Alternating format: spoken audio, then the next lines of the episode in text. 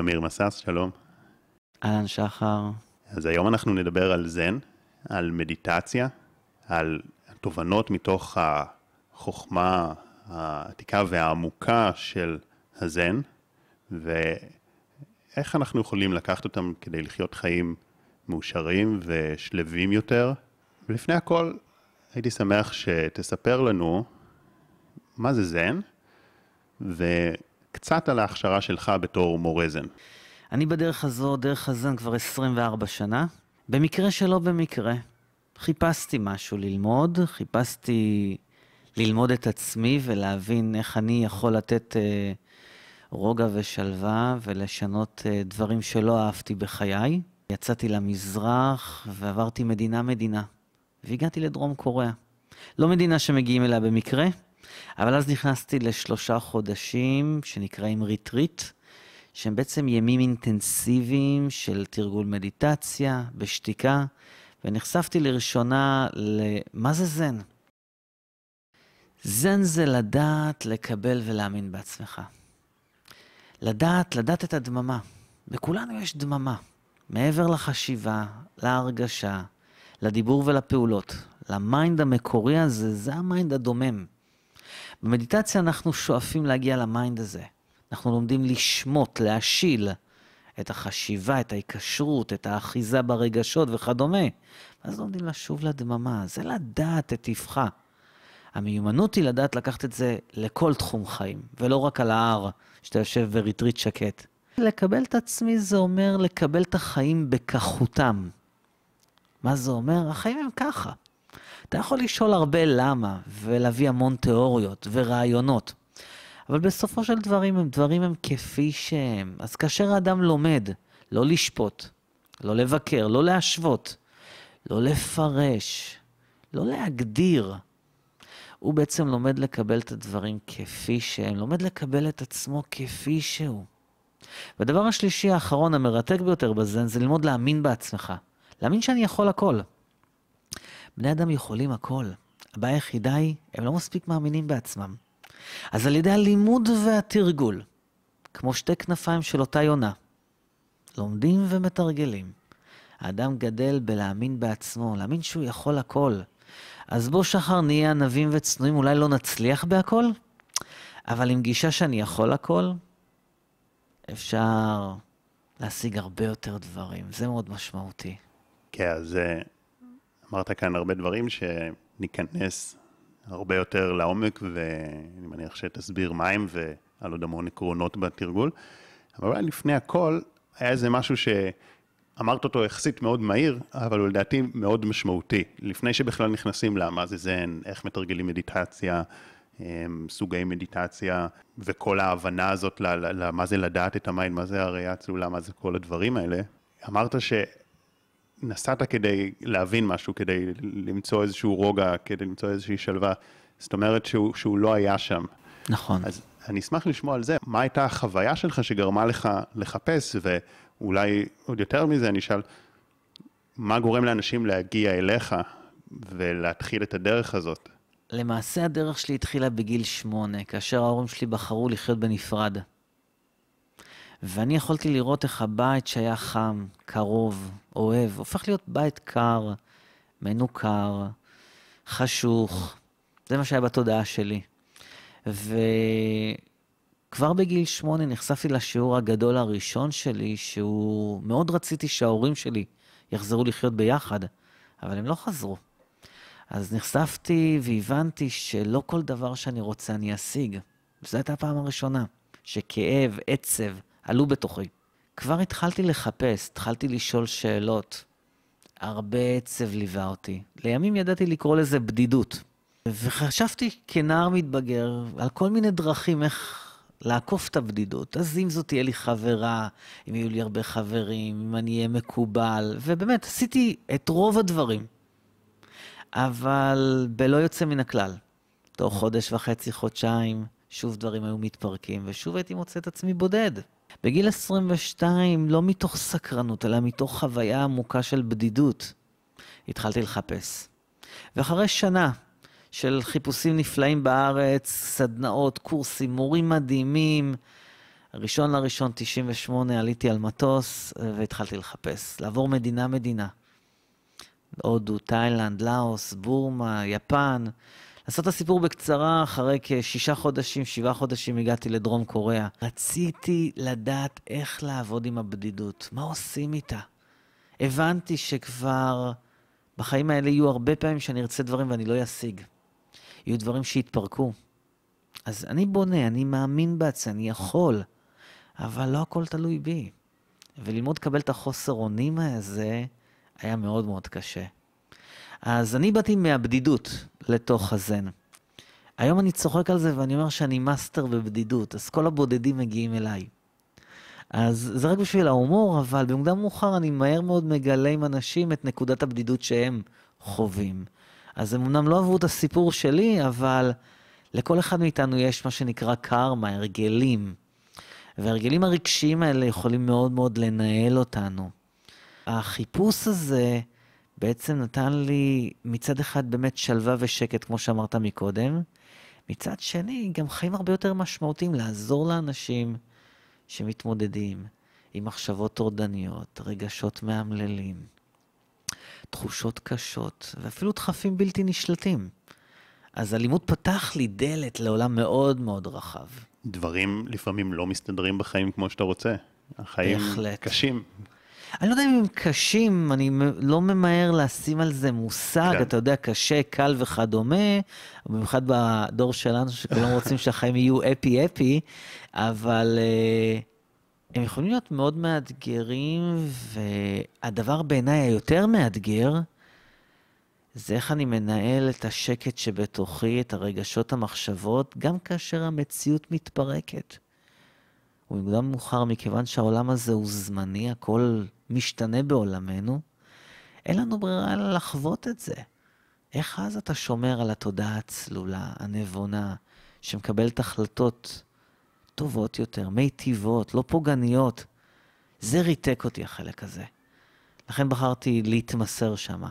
אז בוא נדבר רגע על המציאות הזאת שבה באמת דברים מתפרקים לפעמים. אתה, יש לך איזשהו ביטחון במערכות יחסים, אבל פתאום אנשים או נפרדים מהם, או שקורה משהו ואיזשהו ביטחון כלכלי, אבל עד שאין את הביטחון הזה, אה, וביטחון בגוף שלי, שהוא מוליך אותי ומתפקד, ועד שפתאום הוא לא. וזה עוד לפני שלאנשים יש את החרדות ואת המחשבות הטורדניות ודברים, גם כשאפילו הכל סבבה. ואיך אל תוך הדברים האלה, שהם יכולים להיות מאוד מאתגרים, אז אין נכנס. אוקיי, okay, אז קודם כל, כשהכול טוב, אין צורך לעשות עבודה רוחנית. עבודה רוחנית במובן מסוים מאמנת אותך, אותנו. איך אני יכול להיות שלב, רגוע, ואפילו שמח, גם כשהמציאות משתנה ולא לחיוב, אלא לשלילה. אז כשדברים מתפרקים, הרבה פעמים מה שקורה זה מחשבות, רגשות, תחושות ודחפים, נהיה שם סלט. אין לך שליטה, אתה רוצה לישון, לא נרדם. נוהג ברכב, מאבד חלקים מאוד גדולים מהנהיגה, לא היית בכלל נוכח. הטלוויזיה, אתה רק בוהה בה. הרבה מאוד מצבים אנחנו רואים איך אנשים מגיבים כאשר משהו לא עובד להם בחיים, משהו לא מסתדר להם. הדרך הרוחנית, אחד הדברים היפים, במיוחד שהזן שם דגש, זה קודם כל לטפל בעצמך לפני שאתה מטפל במציאות. קודם כל למצוא את השקט ואת האיזון מחדש. אז תוכנית הבראה טובה יותר למציאות תוכל להנגיש. אז כשמשהו לא עובד, במקום להיות אבוד בסיטואציה או לקבל החלטה, העיקר שהסיטואציה תירגע ותהיה שקטה, אנחנו דווקא בוחרים להיכנס פנימה, למצוא את השקט בתוכנו. לחזור לראות מה הסיטואציה, מה קורה באמת, לא מה אני חושב על מה קורה, זה לא אותו הדבר. מה התפקיד שלי בסיטואציה? לדוגמה, אם אשתי אני הבן זוג, אם ילדיי אני ההורה שלהם. אוקיי? אם תלמידיי אני המורה שלהם. אותו בן אדם, יחסים שונים. אז כאשר הסיטואציה בהירה, היחסים בהירים, אז מה הפעולה הנכונה? אמרת, מה קורה באמת, לא מה הסיפור שלי. יכול לתת דוגמה לסיפורים כן, של אנשים? כן, בהחלט. תמיד אוהב להשתמש בדוגמה הזאת, כי זה אמנם לא הכי חשוב, אבל לצערי זה הכי משפיע. ומהו הדבר שהכי משפיע באופן קולקטיבי על בני אדם? זה כסף. אנשים מתחתנים או מתגרשים בגלל כסף, מביאים עוד ילד לעולם או לא מביאים עוד ילד לעולם בגלל כסף, קונים או מוכרים בגלל כסף, הכסף די מנהל בהרבה מאוד החלטות, בהרבה הרבה הרבה בתים.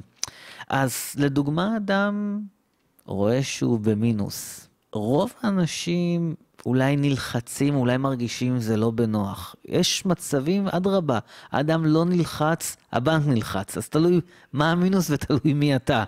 אבל במצבים מסוימים שאתה נלחץ, אם הדבר הראשון שאתה רוצה מתוך הלחץ זה לפתור את הבעיה, לא בהכרח אתה תביא פתרון שהוא בהלימה למי שאתה.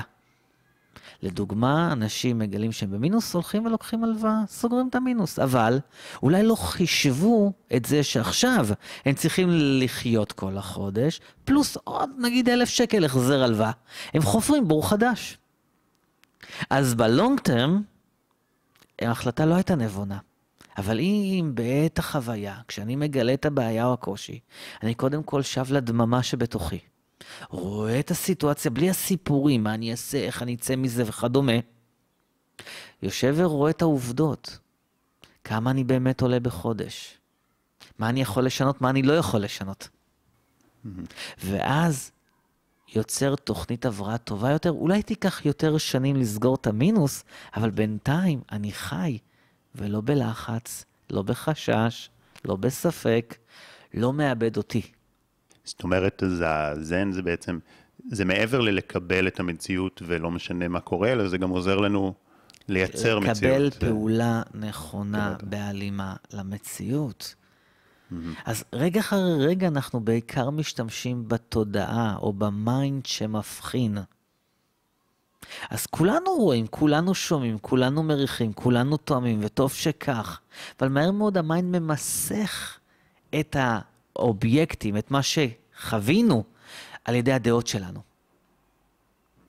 אם נלמד לשמוט את האחיזה בדעות שלנו, נוכל להגיב בהתאם לעובדות. אז ברמה הפשוטה אנחנו אומרים בזן, רעב תאכל, עייף לך לישון. גם זה כבר לא כל כך פשוט בימינו, אוקיי? אנשים עייפים הולכים לאכול, אוקיי? רוצים להרוויח עוד שעות. לאורך שנים זה פוגע בגוף שלנו. ברמה יותר עמוקה, מרגע לרגע, מה התפקיד שלך? אז בעבודה, מה התפקיד שלי? בבית, מה התפקיד שלי? עם חברים, מה התפקיד שלי? זה אומר לדעת לשמור על יחסים נכונים. אז ה mind הצלול, אותו אנחנו מתרגלים בזן. ממנו לומדים לפעול נכון. ואז הלימוד והתרגול, יש בהם חיבור לחיי היום-יום. אז אדם למשל מגיע עם חרדה. אוקיי? אנחנו רואים בימינו שהרבה מאוד אנשים עסוקים במה יהיה, מה יקרה, ואם ה mind עסוק בזה, הוא מעורר חשש, פחד ואפילו חרדה. מנגד, אנשים עסוקים הרבה פעמים במה היה, איך יכולתי, איזה הזדמנות פספסתי. אם הייתי יודע אז את מה שאני יודע היום, איפה הייתי היום? זה מעורר באנשים אכזבה, פספוס, החמצה, עצב, אפילו דיכאון. מחלות המילניום שחר, חרדה ודיכאון. אבל אם אדם בא ומתרגל זן, הוא לומד קודם כל להכיר את החוויה בתוכו. איך נראית חרדה בגוף? איך חרדה משפיעה על הנשימה? איך אפשר ללמוד להירגע אל מול החרדה, או הדיכאון כמובן? ואיך כתוצאה מזה לבחור אחרת, לפעול אחרת. זה אפשרי? זה יכול להוציא אנשים מדיכאון, או, או דכדוך, או מצבי רוח? זה מאוד תלוי באדם עצמו. תראה, כל דבר ואני רגע נוגע באחד העקרונות, נקרא קרמה. כל תוצאה יש לה סיבה. וכל תוצאה היא הסיבה לתוצאה הבאה. אז אחד הדברים המאוד מאוד חשובים שאנחנו מלמדים אנשים אחר שהם לומדים קצת לעבוד עם הנשימה ועם הגוף, קצת תנועה עדינה, ללמוד קצת להרגיע את החוויה, זה ללמוד לחקור. החקירה הראשונה זה לעצור ולשאול, מה הסיבה שבי לחרדה? אז אם נפסיק להאשים את העולם בחרדה שלנו, או בואו נעשה את זה רגע רחב יותר, אוקיי? אם נפסיק להאשים את העולם בכאבים שלנו, נתחיל לראות איך אנחנו גורמים לעצמנו את החרדה. איך אנחנו מדכאים את עצמנו, איך אנחנו מתסכלים את עצמנו. איך אנחנו על ידי הביקורת שלנו, השיפוט שלנו, ההלקאה העצמית שלנו, יוצרים את כל התחלואים שלנו.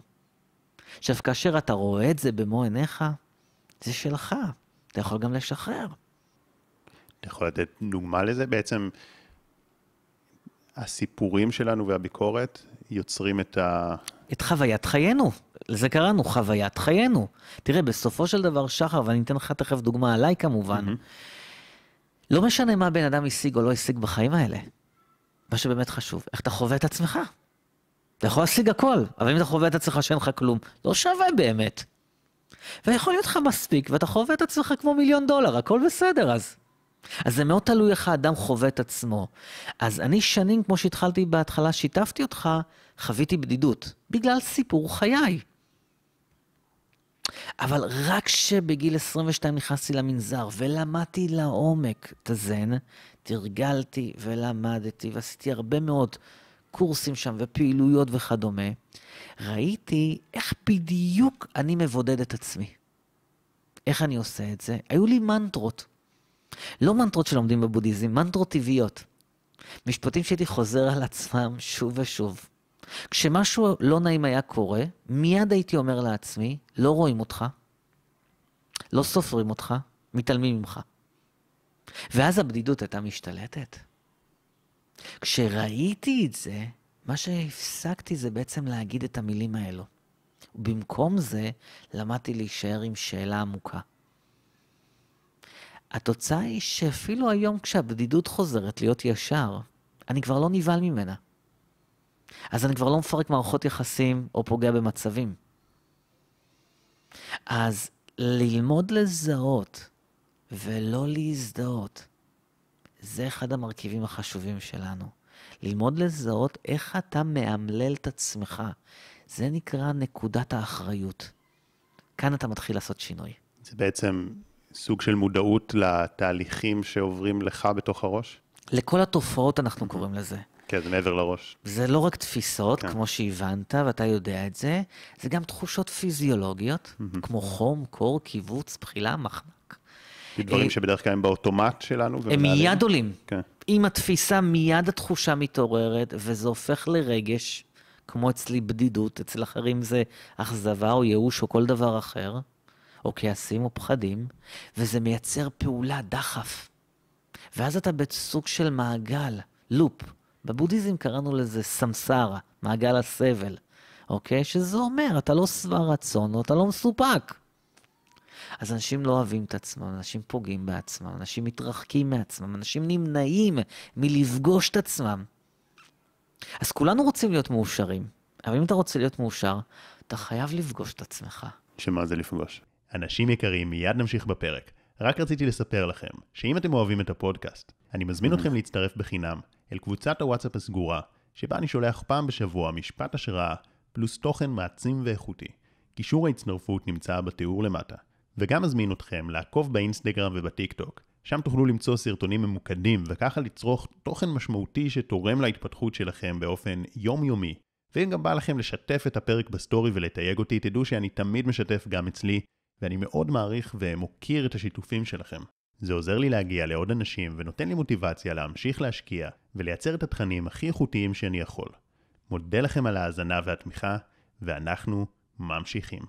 שזה אומר רגע לעצור ולהסתכל, מה לעזאזל קורה פה? מה זה הדבר הזה? ואני מצביע על עצמי כרגע. מה זה? מה זו החוויה הזו? מה זה האני הזה? אלה השאלות שמעלות אותך למסע, פותחות לך את הדלת. מה אני? מה אני רוצה?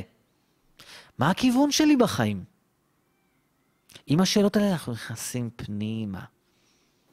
Mm-hmm. אז פה אדם לומד כבר לנשום, לעבוד עם הגוף, לעבוד עם ה mind, לעבוד עם הלב. זה ארבעה רבדים, כמו ארבעה מנעולים של אותה תיבה. mind, גוף, נשימה, ולב. ואם לא נפתח את כל הארבעה, לא נפתח את התיבה, לא נגלה את האוצר החבוי, שזה טבענו האמיתי. אז במקום לראות שבתוכנו כבר יש את כל הדממה והאהבה והחמלה שאנחנו זקוקים לה, אנחנו מתחילים לחפש בחוץ. וככל שאתה מחפש את השקט, את האהבה בחוץ, אתה נהיה יותר נזקק.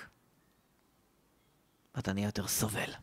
אני רוצה רגע להוריד את זה לקרקע, לחיים האמיתיים, כי זה באמת אה, מושגים מורכבים, ולתת איזושהי חוויה אמיתית שלי מהלילה.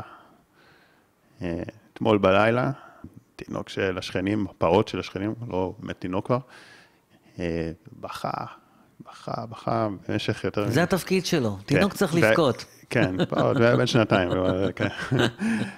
וזה במשך איזה חצי שנה ככה, אבל אתמול ממש, בין שתיים לארבע, כאילו עד ארבע בבוקר, לא יכולתי להירדם, מרוב שהוא, כי הוא ממש צמוד אלינו, ההורים שלו לא שומעים אותו, אני שומע אותו, כי הוא יותר צמוד אלינו. כן. וזה מאוד מתסכל, כי שינה היא דבר מאוד חשוב, וזה, ושהשינה נפגעת גם במשך תקופה כל כך ארוכה, אה, אז זה גם, השינה גם משפיעה על הרגשות בסופו של דבר, זה באופן לגמרי. פיזיולוגי. אז מה הזן יכול לעזור לנו במצב כזה, אוקיי? כן. שמן הסתם אני, אני בן אדם עם תושייה, אני, אני מנסה לעשות, לפתור בעיות, אה, אבל אין לי כרגע פתרון לזה. נכון, אומרת, אה, לפעמים אין פתרון חיצוני. מה זה אומר? צריך להישען על הבפנים. וזה אומר, ככל שאתה לומד יותר להתבונן בנשימה שלך, בגוף שלך, במציאות, אתה מפתח אחד המיומנות החשובות ביותר, והיא הקשבה.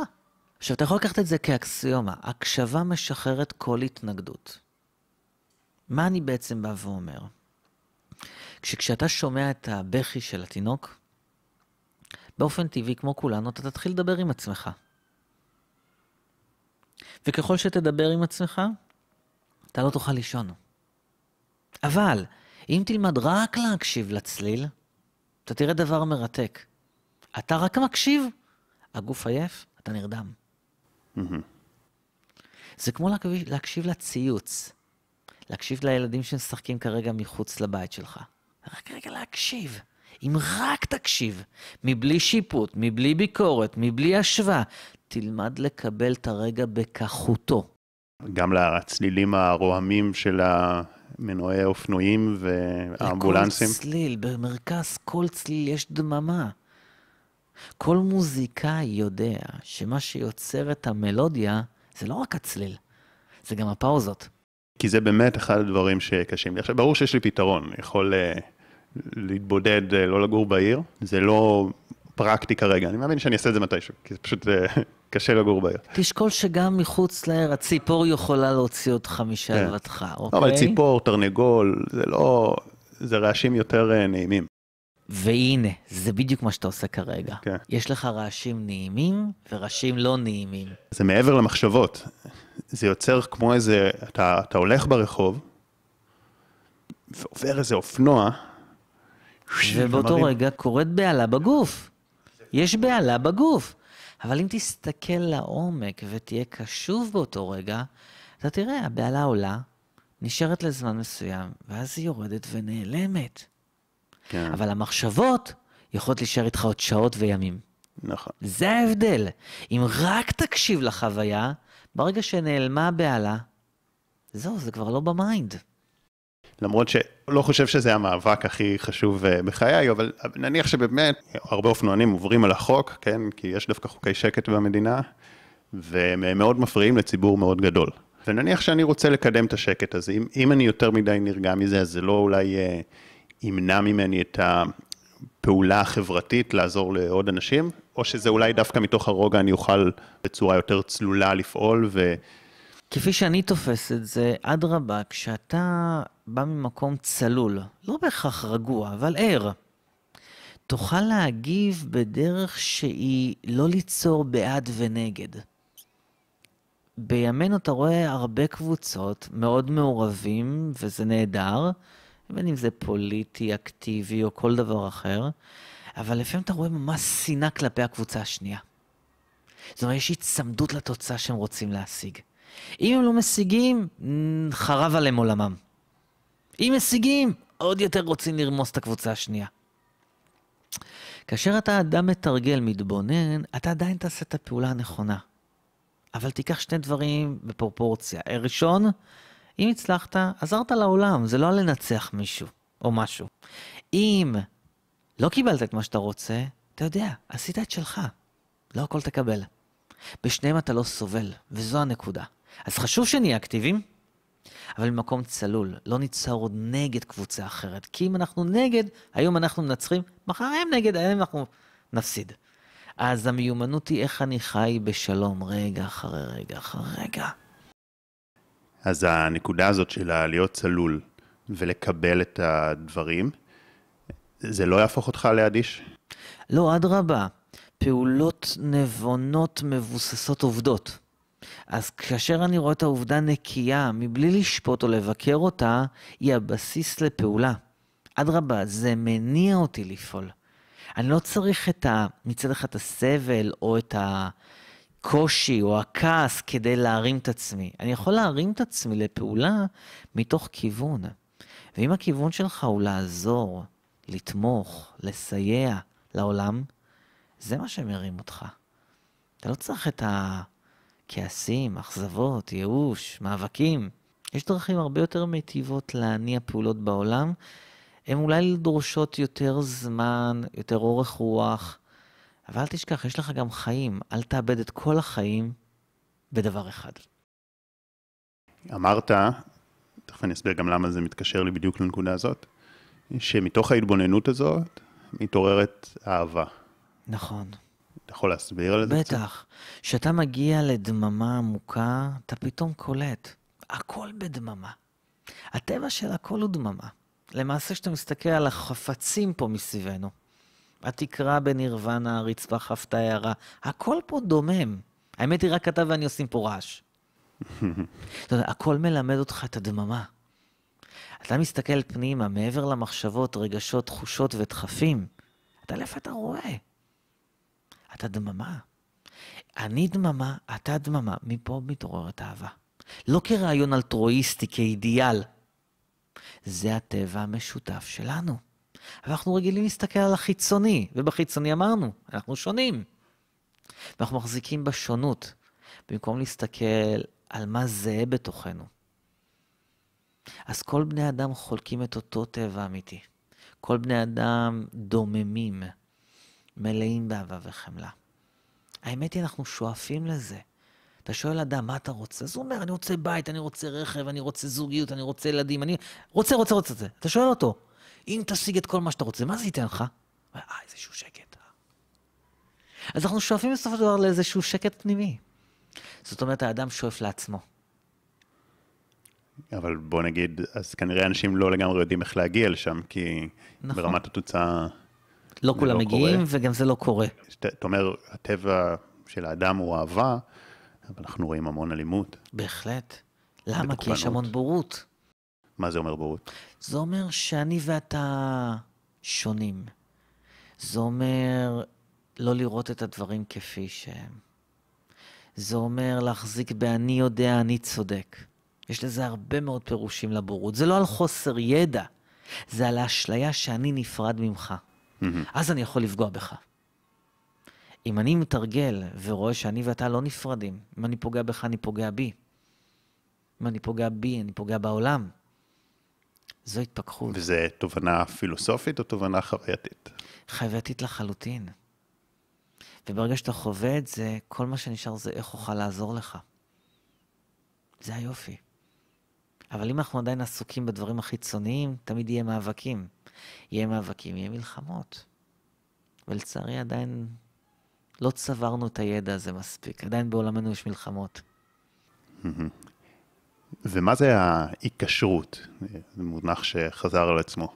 מה זה כן. אומר להיקשר לדברים? היקשרות זה מלשון קשר.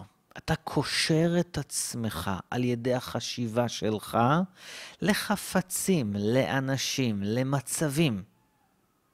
מאז כל הזמן מתעוררת שם תשוקה, לרצות את זה. אז יש לנו חמש תשוקות בסיסיות כבני אדם, אוקיי? תשוקה לאוכל, תשוקה לכסף, תשוקה לסקס, תשוקה למנוחה ותשוקה לתהילה. אנחנו בדור של תהילה, כולם רוצים להיות מפורסמים. ואם לא מפורסמים במדיות השונות, אז שיאשרו את הדעות שלהם. יגידו להם, וואו, הדעה שלך מדהימה, כן, מדליק. אם תלמד לא להיקשר לכל אלה, והאנטידוט לזה זה ללמוד להבחין, להבחין ב-A, רק לראות, רק לשמוע, רק לקלוט, לא לשפוט, ללא שום השלכה. אז אין מגבלה, אין היקשרות. אז אם אני חוזר אליי, כל עוד אני סיפרתי לעצמי שלא רואים אותי, לא שומעים אותי, מתעלמים ממני, התוצאה הייתה היקשרות לבדידות. לא מספר יותר את הסיפור הזה, אלא רק מבחין כאשר זה מתעורר. אז אין היקשרות, אז זה בא, מהר מאוד זה חולף. זה כבר לא מנהל את ההחלטות שלי, זה לא מנהל לי את החיים. זה ההבדל. אז תאר לך שבני אדם יוכלו לא להיקשר לתופעות השונות שמתעוררות בהם, במיוחד פחד וכעס. איך העולם שלנו ייראה? מה זה אומר לא להיקשר לפחד? זה אומר שאם פחד מופיע, הם ילמדו לעצור, לתת לזה כמה רגעים, וזה יחלוף. כן. נגיד, עולה פחד, אני רוצה לשים את זה, פחד בריאותי מהבריאות, מבעיות בריאות, מזקנה, או שאולי פחד שמישהו, שיקרה משהו למישהו שאנחנו אוהבים, או אולי פחד כלכלי. כל שזה, סוג שזה של באמת, פחד... אני חושב, משהו ש... זה אחוז גדול מהסבל בעולם, נכון, הפחדים האלה. נכון, כל סוג של פחד הוא קודם כל פחד. ופחד יש לו ביטוי מנטלי, פרשנויות, מחשבות רצות שמה, כשאנחנו מפחדים, ויש שם תחושות פיזיולוגיות. כמו למשל קיבוץ, מחנק, מועקה, ויש עוד הרבה תחושות. אם האדם ילמד להקשיב לעצמו, ילמד לנהל את הנשימה, ילמד לחוש את הגוף שלו, לתת מקום לפחד, ילמד לשאול שאלה טובה על פחד. לראות שפחד זה אורח ולא הבעל הבית. יוכל לשמור את הבית פתוח משני הצדדים. אז הפחד חולף מהר יותר. אז הוא לא יגיב מתוך פחד. אז הוא לא ישנה ויכפה את דעתו על אחרים, או יימנע מלעשות את מה שחשוב שיעשה. אז אי אפשר להימנע מלפחד, או לכעוס, או להתאכזב, אנחנו בני אדם. אפשר לשחרר את ההיקשרות, זו השאלה שהתחלת איתה. אז מה באמת התרגולים שאנחנו עושים? איך נראה התרגול אוקיי. של... תרגול רגע, בזן. זן, כן. אוקיי. קודם כל, בזן צריך להבין שיש לנו כמה מרכזים, אינטלקט, רגש ורצון. האינטלקט אחראי על כל ההבנה שאנחנו מחזיקים. כל מה שאתה תופס כעונג או כאב בא ממרכז הרגשות. וכל פעולה באה מהבטן, מכוח או מרכז הרצון. יש לנו תרגולים לאזן את האינטלקט, את הרגש ואת הרצון. שאינטלקט, רגש ורצון הופכים להיות חוד חנית, הרמונים, מאוד קל לקבל החלטה ורק לבצע. אז אינטלקט, רגש ורצון מתחילים תמיד קודם כל מהרצון. זאת אומרת, מתחילים מעבודה עם תנועה. אדם לומד להניע את הצ'י, שצ'י זה אנרגיית החיים, בגוף. על ידי תנועה עדינה, כמו טי צ'י, כמו צ'יקון, כמו סוניו, אלה אמוניות לחימה רכות, לומדים קצת לעבוד עם הגוף. כשאתה מניע את הגוף, הדם זורם, האנרגיה זורמת, הנשימה מתארכת, והמיינד מתעורר. זה השלב הראשון. מפה אנחנו כבר נכנסים פנימה, לעבודה עם נשימה ועם תחושות הגוף. לומדים להכיר את עצמנו מבפנים. איך כל מצב משפיע על הגוף שלי. כי הכל בסופו של דבר מתנקז אליי. מורה חכם פעם אמר, כל התורה כולה יושבת בגוף. רק תביט, רק תתבונן. מפה אנחנו מתחילים לעבוד עם מה שנקרא לתת ביטוי עבודה עם הגוף, ואז נכנסת השאלה.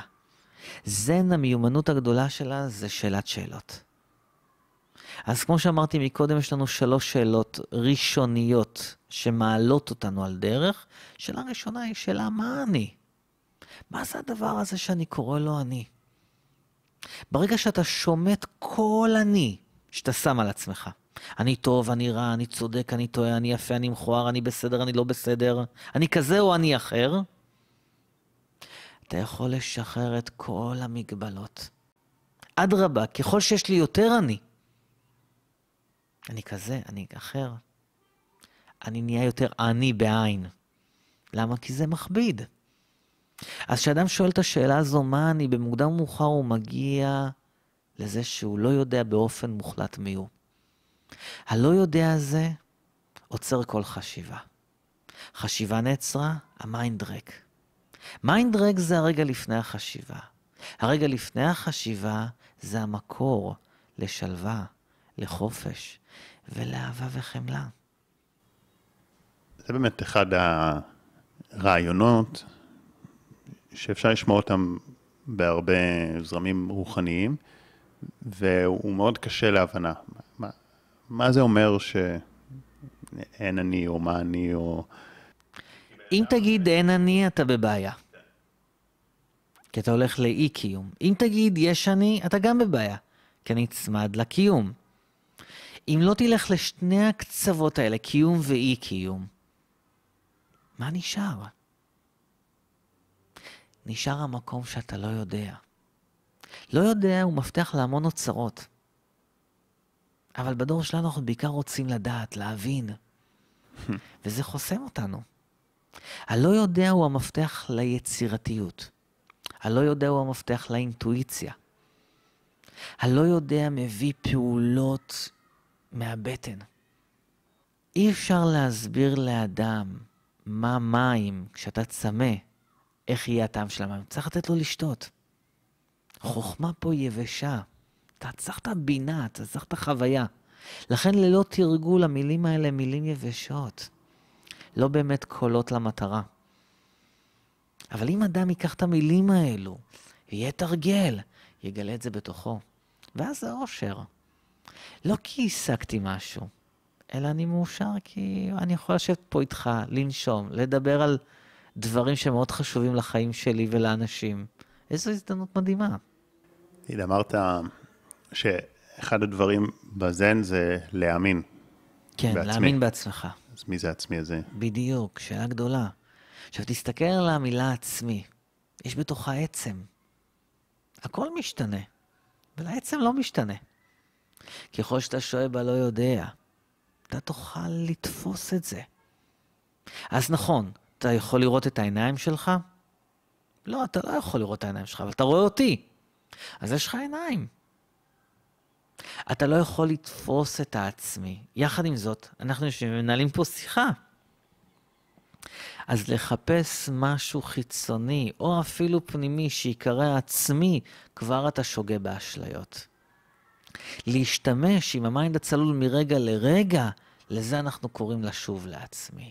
בכלל לזן יש לו איזה עניין פרדוקסלי, נכון? עניין שהוא לא מספק תשובות ברורות ובהירות. יש לנו 1,700 שאלות פרדוקסליות, נקראות קוגנים. הן מכוונות אותך לחוויה, לא להסבר. לכן זה מופיע להרבה אנשים כאין תשובה. אבל כמו שנתתי לך מקודם דוגמה, אם אתה רוצה לדעת מים, אתה חייב לשתות אותם. מה אני אסביר לך? שזה H2O, מימן וחמצן, ויש מים מתוקים ומים מלוכים ומי נהרות? כל הספרים בעולם על מים לא ייתנו לך את הלגימה. אז כשאני נותן לך את הלגימה, אתה מרגיש כאילו לא נתתי לך את ההסבר. אז נכון, לא נתתי לך הסבר, נתתי לך חוויה. קח אותה, תעכל אותה, היא תהיה שלך, היא כבר לא שלי. זאת אומרת, כל המטרה של הזן היא להפוך את האדם להיות עצמאי. לא להיות אפילו תלותי ברמה האינטלקטואלית, בהבנה אינטלקטואלית. אתה יכול לתת דוגמה לקוגן כזה? כן, קוגנים, קודם כל צריך להבין, הם שאלות פרדוקסליות. למה פרדוקס? כי פרדוקס בעצם תוקע את ההיגיון. כשההיגיון תקוע, האינטואיציה נפתחת. אז כבר לפני 1,500 שנה נולד במנזרים דיאלוגים בין מורים לתלמידים, סיפורי ההארה. תלמיד בא שאל שאלה, המורה נתן תשובה, התלמיד התעורר. לדוגמה, בא תלמיד ושאל את ה master, אמר, master, אתה כל הזמן מדבר על חופש. master, בבקשה, למד אותי מהו חופש. ה master בחן היטב את התלמיד, ואחרי דקות ספורות אמר, תגיד, מי כבל אותך? באותו רגע התלמיד ה mind שלו נפתח. מה הוא הבין? ה master לא, הרי לא ענה לשאלה שלו. הוא ענה ל mind שלו. התלמיד קלט, רק אני כובל את עצמי, ואם לא אכבול, זה חופש. קוגנים הם באים כבר מתוך הסיפורים האלה ושואלים שאלות. כמו למשל, מה זה חופש? אז אל תיתן לי הסבר כי אני לא אקבל, אבל תן המחשה לחופש, זה יותר חשוב. תדגים חופש, תהיה חופש. זאת אומרת, זן רוצה ממך חוויה, לא הסברים. אז אתן לך דוגמה נוספת לשאלה פרדוקסלית, יותר בהירה. היה Zen master מאוד ידוע בשם ג'ושו. הוא אחד ה Zen master ים הכי מפורסמים בזן, בכל האסכולות הזן. יום אחד Zen master ג'ושו הלך לבקר תלמיד מתבודד בהרים. כשהשיג אותו, מצא אותו, שאל אותו, תגיד, השגת את זה? כבר חווית הערה? תלמיד לא פצה פה, רק הרים אגרוף גבוה באוויר. ג'ושו הסתכל ואמר, המים פה רדודים מדי, אני לא יכול לעגון. במילים אחרות, הוא לא אישר אותו. והלך, הלך, הלך, הלך, הגיע למתרגל השני, מהצד השני של ההר. שאלת אותו אותו דבר, תגיד, השגת את זה? כבר חווית הארה? השני עשה בדיוק אותו הדבר, לא פצה פה, רק הרים אגרוף גבוה באוויר. Zen master ג'ושו ראה את זה, אמר, וואו, אתה השגת את זה. וקד לו קידה. זה פרדוקס. אז שאלה ראשונה נשאלת בקוגן, למה Zen master ג'ושו לא אישר את הראשון, אבל אישר את השני. אז בהתחלה הראש שלך חושב עכשיו, רוצה להביא תשובה. מהר מאוד אתה תראה, זה לא התשובה. אז אתה נתקע, אתה לא יודע. מתוך הלא יודע תבוא תשובה מהבטן. אז אנחנו משתמשים ב-1700 פאבליק קייס, אירועים פומביים פרדוקסליים, כדי לאמן את התלמיד. למה? לקרוא את הסיטואציה, כי כל אירוע זה סיטואציה. לקרוא את התפקיד שלו בסיטואציה, היחסים. ומה הפעולה הנכונה. כך גם בחיים שלנו. כל סיטואציה, מה היחסים, מה הפעולה. אז בכל סיטואציה אתה יכול לראות, שחר, יש הרבה מאוד דרמה. יש מעט מאוד תכלס. אם ה mind צלול, הוא לא נופל בדרמה. הוא לוקח את הנקודה בסיטואציה ונהיה אחד איתה. אבל אם ה mind עכור, מאוד קל ליפול בדרמה. מאוד קל להיצמד למילים שאנשים אומרים. הוא אמר מילה ואתה מתפוצץ, מה אתה מתפוצץ? הוא רק אמר, הוא רק עשה. תגיד את מה שאתה רוצה, אבל אל תאבד אותך. אז לזה אנחנו מאמנים אנשים. להיות מובילים, להיות מנהיגים. קודם כל להנהיג את עצמם. לזכור שהם הבעל הבית, הם לא האורחים שדיברנו עליהם, לא תחושות, לא רגשות, לא תפיסות, לא דחפים. כל אלה אורחים, באים והולכים. לכן השאלה היא, מי הבעל הבית?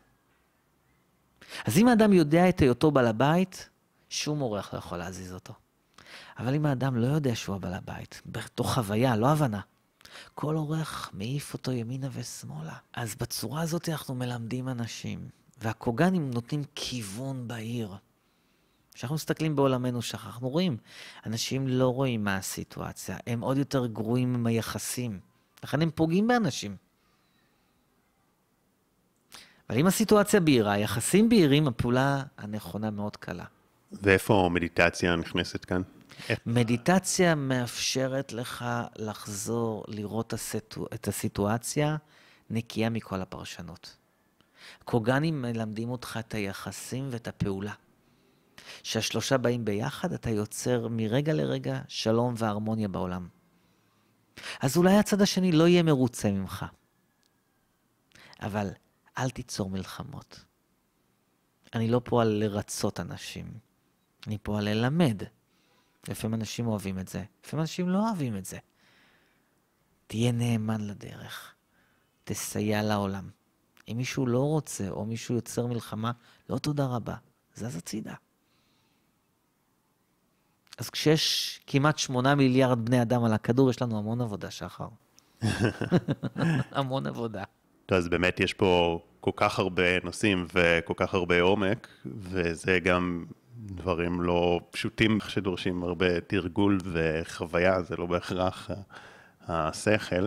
אם זה מעניין אתכם, ואם תרצו לקבל עוד אה, שיעורי זן, אה, אז תגיבו פה, ונוכל לעשות עוד פרקים שמסבירים באופן אה, יותר במובנה את התרגול של הזן. ועכשיו אני אשאל אותך אם יש לך עוד מסרים משמעותיים וחשובים שאנשים יצאו איתם. יש סיפור שאני מאוד אוהב לספר אותו, מגיע אדם לבודה. ואומר לו, בודה, אני לא רוצה מילים, לא רוצה הסברים, אבל בבקשה, תאיר את עיניי. אז הבודה רואה את הדחיפות של האיש, ופשוט מסדר מחדש את הישיבה שלו. האיש רואה את זה, כד קידה עמוקה לבודה, אומר, בודה, וואו. בחמלתך הגדולה פתחת את עיניי. כד והולך. אננדה עומד מהצד, משתומם. אומר, בודה, מה קרה פה? מה הוא הבין שאני לא הבנתי? ואז הבודה אומר דבר מאוד יפה, אומר, יש ארבעה סוגים של סוסים. הסוס הראשון, היי קלאס, מה שנקרא, רץ מהרוח של השוט, דוהר, כל הכוח. הסוס השני צריך חבטה אחת טובה על הצוואר, מתחיל לדהור. הסוס השלישי מקבל מספר חבטות, הוא כבר לא דוהר, הוא רק מתקדם. והסוס הרביעי, לא משנה כמה מכות הוא מקבל, נופל מת. אנחנו צריכים להיות זהירים, לא להיות סוס רביעי. החיים נותנים לנו המון סימנים. שהגיע הזמן לעצור ולעשות איזושהי עבודה עם עצמנו. כי אולי משהו לא עובד לנו בחוץ, משהו לא עובד מבפנים. כל סימן בא להעיר אותך. אם נלמד לעצור, נלמד לנהל את עצמנו, נוכל לנהל את המערכות יחסים שלנו טוב יותר. זה סוג של פרדוקס. כולנו רוצים להיות קרובים במערכות יחסים, אבל איכשהו אנחנו חושבים, מדברים ופועלים משהו שמרחיק. וזה סוג של פרדוקס שאנחנו חייבים ללמוד לעבוד איתו. לכן לימוד הזן הוא דרך פרדוקסים. כי מהרגע שאתה נולד, אתה הולך בכיוון אחד. זה פרדוקס. ויש עוד הרבה מאוד פרדוקסים של החיים. שני דברים מאוד חשובים, כבר אמרת שחר, וזה באמת אה, אה, יהיה עבורי הזדמנות לשרת, אם כמובן אנשים יגיבו וירצו, ממש ללמד עיקרון-עיקרון בצורה מסודרת, ולא רק כשיחה פתוחה ורחבה, נוכל לעשות את זה.